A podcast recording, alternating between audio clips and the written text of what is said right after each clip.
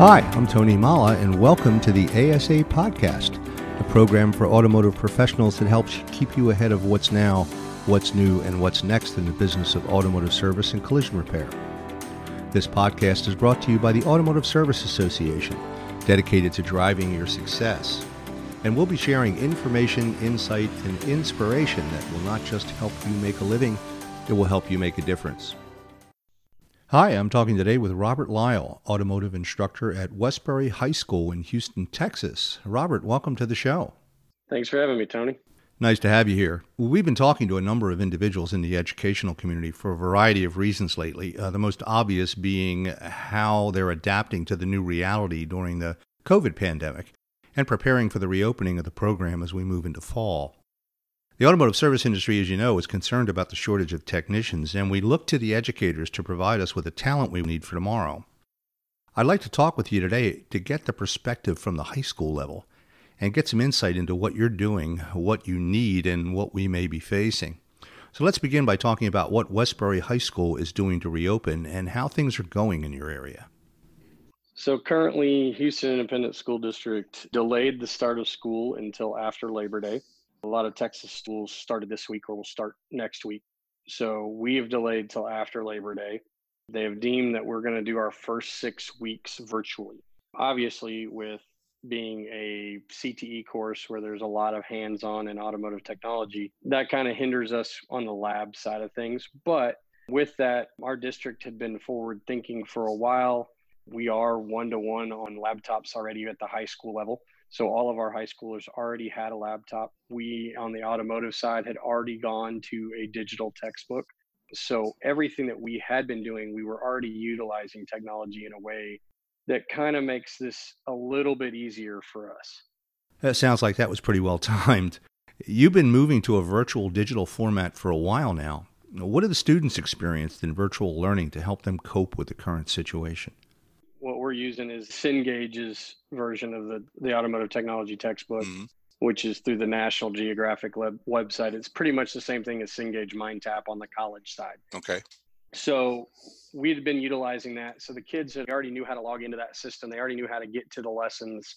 The only thing I think that they kind of had a learning curve with, and we all kind of did, was using Microsoft Teams to kind of log into the lessons the biggest obstacle during the spring semester, the end of last year, that we had was just figuring out who had internet access at home and who didn't. I know a lot of people don't think about, oh, well, everybody's got internet at home. Well, no, not in the inner city. And so there were a lot of good things that came about about that. Uh, I believe Xfinity or Comcast opened up all their hotspots. A lot of internet providers in the city of Houston opened up their hotspots. So as long as somebody in the building had internet through that company, you could find a hotspot normally. Some of our kids already had hotspots issued through Title One programs that we had at our school. So again, the biggest overcoming was just making sure we could get a hold of the students and get them to understand where where we were going. Now that we've already done six weeks like that in this in the spring, I'm anticipating coming into the fall here as we get going that it's going to be a little bit easier of a transition for the kids at least for the high school kids. I, I know it's going to be tough for the elementary and junior high kids still, but the high school kids have had a six weeks of this under their belt. And so I think going forward, the biggest obstacle that I'm going to fight is probably either getting the kids to tune in live versus watching a recorded lesson. And part of that is going to be with having an inner city school. Some of our students are going to take this chance to go work hours that they normally wouldn't work or they may have to be taking care of a younger sibling and helping them through their schoolwork and then they might have to catch up later that evening on their own schoolwork. There are those types of challenges out there for, for some families for sure. Uh, it's particularly hard on those already struggling with childcare if they are fortunate enough to still be working. How are you handling the lab requirements? Do you have any process for doing any face-to-face learning to provide the hands-on components of the training? The plan at this point is that after our first six weeks, which will end about the middle of October, is that we're supposed to go back face to face. Now, depending upon where we're at with the pandemic and everything, we may have it to where only a certain number of kids are in a classroom mm-hmm. at a mm-hmm. time. It may expand. I believe right now, state of Texas is saying 10 to 15. So it's it's a matter of where are we at in October with this and how many kids will be allowed in our facility at a time. One of the things that we're still exploring that I've requested and, and we're still working on the, the detailing behind it is asking for me to have access to my shop and lab scenario to where I can film a hands-on portion of me doing something with like a GoPro or have one of the other auto tech teachers film myself while I do something. And then again, we can switch it around where I film him while he's teaching his class. I have three instructors in our automotive program at Westbury. So having three instructors, we can kind of share the responsibilities of filming each thing, each segment.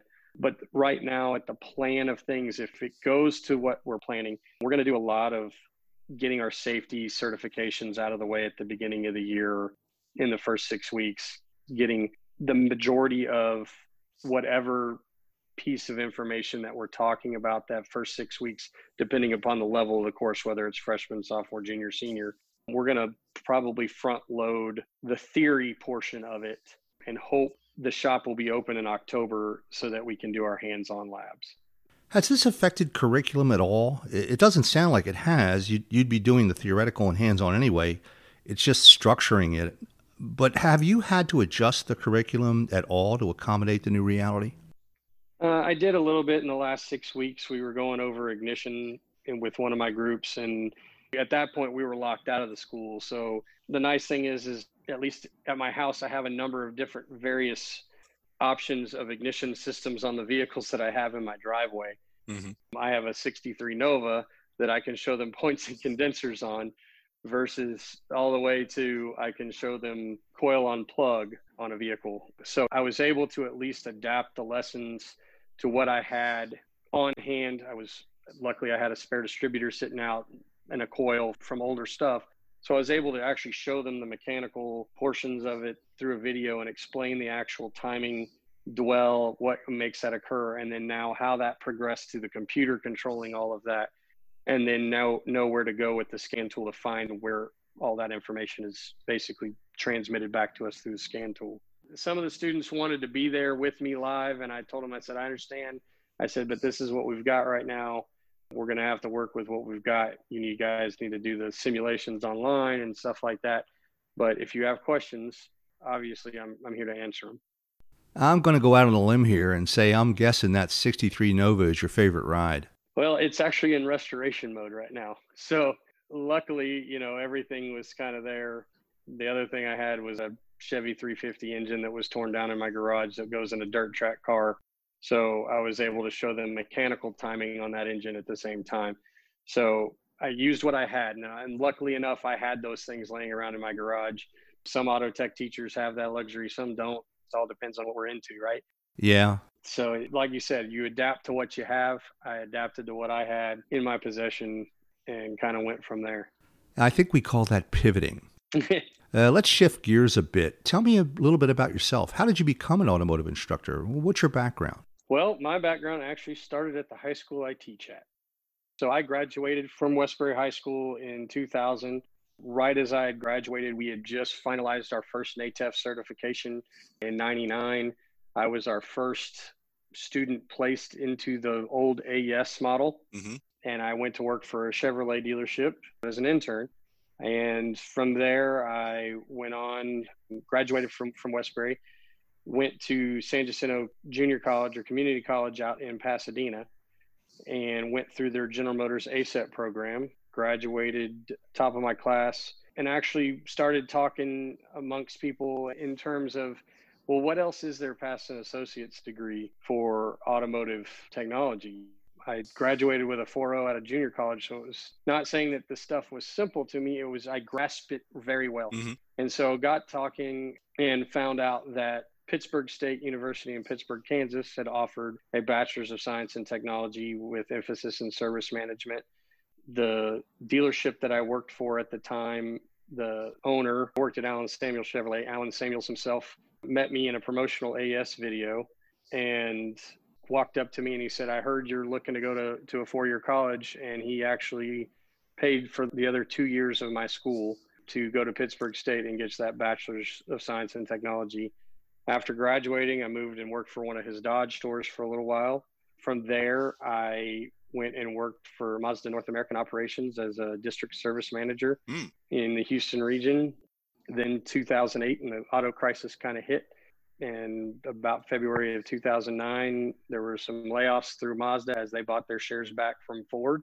I was in one of the layoffs, went to work for one of the Mazda dealerships that I called on and then a couple years went by, and my high school automotive teacher called me and said, How do you feel about teaching? I don't want our program to fall by the wayside like some of the CTE programs do when an instructor retires and they can't find a replacement. Mm. And so I said, You know what? My wife at the time was a teacher and still is a teacher. Uh, she teaches elementary school. And so I said, well, that'll give us a chance to kind of be on the same schedule, both have summers off and have spring breaks and Christmas breaks. And I won't have to deal with the rigmarole of a retail side of the automotive industry. So I took on the challenge and taught with him, my high school automotive instructor, who was a mentor to me in high school and after still is. He'd been teaching 35 years for Houston. Uh, his name's Michael Falsone. And so taught with him for four years. He retired. We hired in another instructor from industry that we knew together. And then from there, the automotive program continued to grow to the point where our administration felt that we needed a third automotive instructor to handle the load of students coming through our program. Wow, that's great. How long have you been with Westbury High? So this is marks my 10th year. What sort of program does Westbury High offer? The program's accredited by the ASE Education Foundation, right? That is correct. We're accredited in MLR. However, we go a little bit past MLR with our Business and Education Council. They've requested that we do a couple other things that are above and beyond MLR in terms of actually removing suspension components, teaching alignments, um, getting into scan tool diagnostics a little further, mm-hmm. things that go just a little bit above MLR. But our program ultimately starts off as freshman year in our Principles of Transportation class, which is kind of a freshman level overview class of the transportation industry. From there, they go into automotive basics as a sophomore.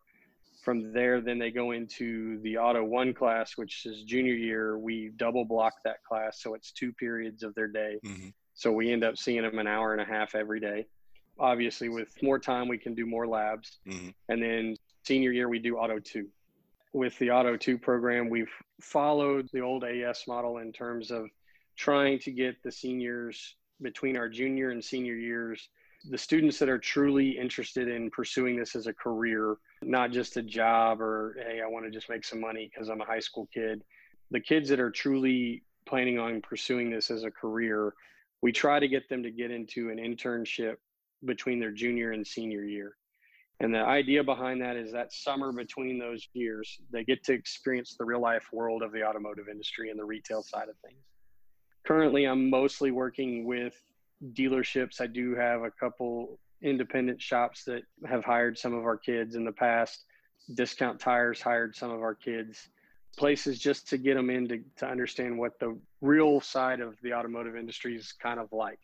After that summer, we kind of sit down and have a, a recap meeting. And unfortunately, this summer I didn't get to really place anybody of our juniors. So I'm hoping that as we roll out of this, obviously the dealerships are going to kind of recover as much as they can and then start replacing some of their staff that they may have had to furlough in terms of the dealership side of things. What we try to do is make it to where the students, if they're serious about it, we want them to get all of their academics done as early as they can in terms of stay up with your classes, don't fail any, don't put any off to where at the end of the day they can have off campus periods mm-hmm. and not have to have a full schedule. So they would leave my auto 2 class as soon as they're done with that and head to their job. And so then they would be that kind of afternoon shift coming in that can help in quick lane if they need to, but also mentor with the main shop guys as well if that would be an option at certain dealerships. It is at certain dealerships, it's not. So it's kind of I work with what we have and go from there. I wouldn't say that every dealership treats every single one of my students the same. You know, it's kind of hard for me to dictate how they want to utilize the student on an everyday basis. I do explain to them, I said, look, if you are short technicians and you're trying to grow technicians, the way you don't grow technicians is you stick them on a quick lane and leave them there to rot. Yeah And what I mean by that is not exposing them to new things. These are students that are interested in it, not some guy that just wants a job. So the more that you can feed that, hey, we trust you, come over here and we're going to invest some time in you here while we have a slow or a break or every Wednesday or every Wednesday and Thursday, you're going to go work in the main shop. Every Monday, Wednesday, you know, Monday, Tuesday, Friday, and Saturday, you, we need you on the quick lane. Find a balance between those if we need to. Those are the things that we kind of talk about amongst ourselves in the dealerships. It's really what is it that you can do to help motivate these students to understand that they are valued. A lot of times, younger, especially high school age kids, get put in the lowest job. And as long as they don't make a mistake, they never get spoken to. It's only when they make a mistake they're noticed. Mm-hmm. And so it's one of those things that I make it a point for all the service managers to make sure they go out there and have that relationship with that student and say, Hey, how's it going today? What have you been struggling with? What can we help you with? Things like that. And try to encourage them to understand that they're just as valued to the team as anybody else is because they're the future. Absolutely. How successful are you? It sounds like most of your students go into internships at the local automotive dealers, although you did mention independent shops as well. How are the service managers and shop owners following through on that and making sure they're engaged with the young interns? And the guys that are engaged are the guys that are coming to the business and education council meetings. They're the ones that are open dialogue with me that have my cell phone number that'll text me, Hey, I need a kid. Do you have anybody? You know, they're constantly asking me for information about who's the next brightest student that's coming up in the program. They're trying to cherry pick the best guys before they are ready for, to go in the shop. They're learning about those kids ahead of time. And so it's one of those things, for the most part, the dealers that I have that are engaged, that understand the program and understand they've had success with a student. And I'm not going to say that every student's going to be a 100% success rate. We've all gotten into things sometimes that we realize, eh, this really isn't for me. Right. Sure. And that happens. And I said, look, I'd rather you invest the time now as their high school student than turn around and find a kid that you're going to invest in and sponsor through a college program or a technical school. And halfway through college or technical school, they realize this isn't what I want to do. And now you've invested in tuition and other things with this you're investing in just hiring a student and filling them out and trying to see what works. The biggest thing that I fight is driver's license, mm. trying to work around that. I've had a dealer group that has figured out a way, I'm not saying necessarily around it, but they've created an intern position that's a summer internship position and it was approved through HR. Mm-hmm. That position is hired as a non driving position. So therefore, they're not allowed to drive the vehicles. And I don't really want my high school kids driving customers' vehicles if I can help it. I don't want them to have to have that responsibility of I accidentally, you know, backed in and hit a pole in the dealership parking lot or I hit another customer's vehicle. Now I've damaged two vehicles. Mm-hmm. I've done that. I, you know, I was one of those kids that creased the side of a brand new van as a student at the Chevrolet dealership. Luckily, we were able to to get the body guys to help us buff the paint, and it wasn't anything major. But I don't want my students, especially if they're working at a BMW, Lexus, Mercedes dealership, something like that, and then they go damage a, you know, a sixty, seventy thousand dollar or more vehicle. So it's that type of scenario was a really interesting concept to it. Um, again, the moment that they turn 18, they do request that the student go and get their driver's license. But until then, it's kind of one of those things. It's in the state of Texas for a student to get their driver's license below the age of 18. I don't know how it is in every other state, but the, the student has to hold their permit for six months before they can get their license. And a lot of times, the issue that I've got is that I've got students that don't have money to pay for driver's ed and trying to get their parent to do home taught driver's ed doesn't really work because their parents working all day um, and so they can't get their drive time during the day and stuff like that where they're required to so it, it becomes this which comes first the chicken or the egg? Well if they can't afford driver's ed how do we get them to be able to afford it? Well they can't get the job because they don't have a driver's license. So it becomes this battle. And so what that dealer group has done has allowed us to get those students in. They start to make some money and i tell them immediately if they're a student that got hired without a driver's license you need to start putting money away and get that driver's ed taken care of. Mm-hmm. So it's been a really interesting way of dealing with things. Yeah. Not all dealerships can do that. And I don't know about the independent side of things as much as I do about the dealer side of things, but hopefully, being an independent, maybe that's a little easier to get around. How many students do you typically have in a given year? All programs at the high school level probably witness this. There's some attrition throughout the years.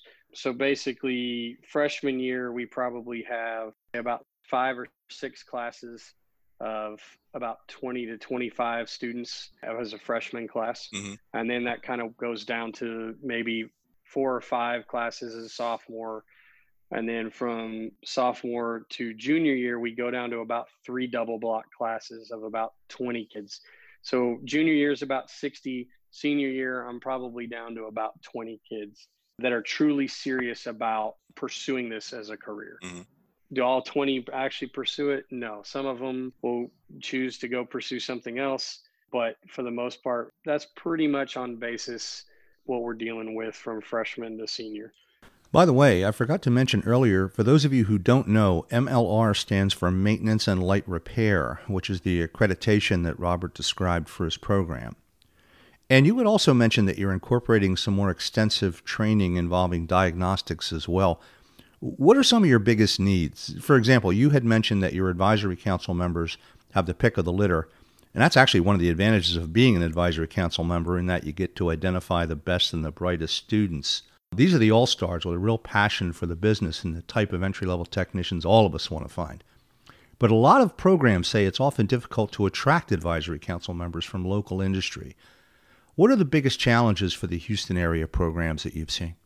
The biggest challenge in the Houston area, I mean, I'm in a major metroplex, and where my school is located on the southwest side of Houston, mm-hmm. I've got two major freeway corridors that are lined with dealerships. Mm-hmm. And so trying to find places to place kids isn't always my biggest challenge compared to some of my other cohorts in the city where where they're at is their dealership dry. So they don't have a lot of dealerships around them. And so they do need to try to hit up probably, in my opinion, a little bit more of the independent repair facilities in the area. I think that one of the biggest hurdles, I would say this is probably true for most automotive teachers, is when we go out, if we do get time to go and actually cold call on a store to find out if we can start bringing them into the program, is a matter of, well, if I enter an independent shop and it, let's say it's managed and owned and ran by the owner, a lot of times those owners are one of their techs as well. And so it's a matter of how do I find the time to get him to be able to come over. It's a difficult thing sometimes to get those guys to be able to pause from the business for a minute and come over is what I've seen in, in terms of the independent side of things. You know, if, if you are struggling to find techs mm-hmm. in putting ads in whatever, you know, Indeed or all the job placement places that, are online now, if you're just putting odds out there and you're kind of getting the ho hum response, try something new. Engage these high schools and these tech programs that are trying to train the next technician because one, you know what has failed and what you need to see. What is it that you really want these students trained to be able to do? What do you need that entry level guy that's coming into your shop to know how to do? Well, if you engage in the program and go to the business and education council meetings and speak your mind when there's open business or open items or if they're talking about something say hey no no no. See what i've seen in the past is the guys that i hire off the street they don't know how to rack a car properly. They don't know how to do this. They leave this loose. They leave that loose. They're a pig in their bay right? They don't clean up after themselves. All of those things are things that we can teach to the students ahead of time and let them know that this is what the people that are wanting to hire you are telling us that you need to know this isn't just the teacher knows best. This is these guys that own the shops mm-hmm. or run the facilities are saying this is what we're missing. The people we're hiring are missing this, this, and this. Mm-hmm. At the dealership level, I'm heavily on teaching electricity. Obviously, with everything that's going on in today's world and the number of hybrids and electric vehicles that are coming out, I try to get my students the best grasp of basic electricity that I can because if they can understand the basics of electricity, as they progress, it will be easier to understand some of the higher technical skills required for electronic diagnosis. And that's me trying to stay up with it as well, right? As instructors, I can only teach what I know. Mm-hmm. And so I try to stay updated as much as possible unfortunately we weren't able to have a lot of our in-person classes and there's been a lot of webinars out there. And so it's been a ton of information coming in over the internet. And, and i feel like one of our students you know getting logging in on zoom meetings or webexes or this or that all the time trying to learn as much as i can. But it ultimately in the city i think that in a major metroplex the, the biggest thing is trying to find the time to go out and cold call the dealerships or the independents for that matter. It's trying to find a way to build that relationship with the actual employers. Yeah. Because to me, that's the biggest thing. The dealerships that obviously have the greatest success are the ones that have the biggest relationship with the school that they're hiring from. Well, that's true whether it's a dealer or independent shop. I know a lot of our ASA members do interact with their local CTE programs. And it's easy to find accredited CTE programs in your local area by simply going to the ASE Education Foundation website and searching by zip code, right? Correct. By the way, is your program both mechanical and collision repair or just mechanical? Just mechanical. Uh, we don't have collision. We've discussed the possibility of including medium duty and light duty diesel, expanding the program that direction. But none of us on this side of the of our of our program at this point have had any uh, true collision experience. So expanding collision, we'd have to find definitely a whole uh, another instructor that, that that could do that if we wanted to go that route. Well, Robert, this has been very informative, and I could probably go on all day, but I know you're busy. Do you have any last words for our listeners before I let you go? For shop owners out there, invest in these young people's futures. These difficult times, we see everything that's going on. There are good students out there. There are still kids that want to work hard and, and roll up their sleeves and are good, solid students. And so invest the time, go find those students in your area and change their life because my life was changed by a dealer and an instructor that cared about me. Robert, it has been a pleasure. We've been talking with Robert Lyle, the automotive instructor at Westbury High School in Houston, Texas. Robert, I want to thank you again for sharing your time with us today. It's been a great conversation, and we wish you all the best moving forward. Thank you. Have a great day. You too. I hope you enjoyed today's podcast. If you're brand new to the ASA podcast or if you've been here before, I encourage you to subscribe so you won't miss some of the great things we have coming up in our future episodes. Just hit the subscribe button wherever you're listening and you'll be good to go. If you enjoy our podcast and find our content valuable, make sure to leave a rating and review wherever you are listening to this. And if you're an automotive service facility shop owner listening to this podcast and you'd like to know more about ASA, I invite you to visit our website at asashop.org. I'm Tony Molla, and thanks for listening.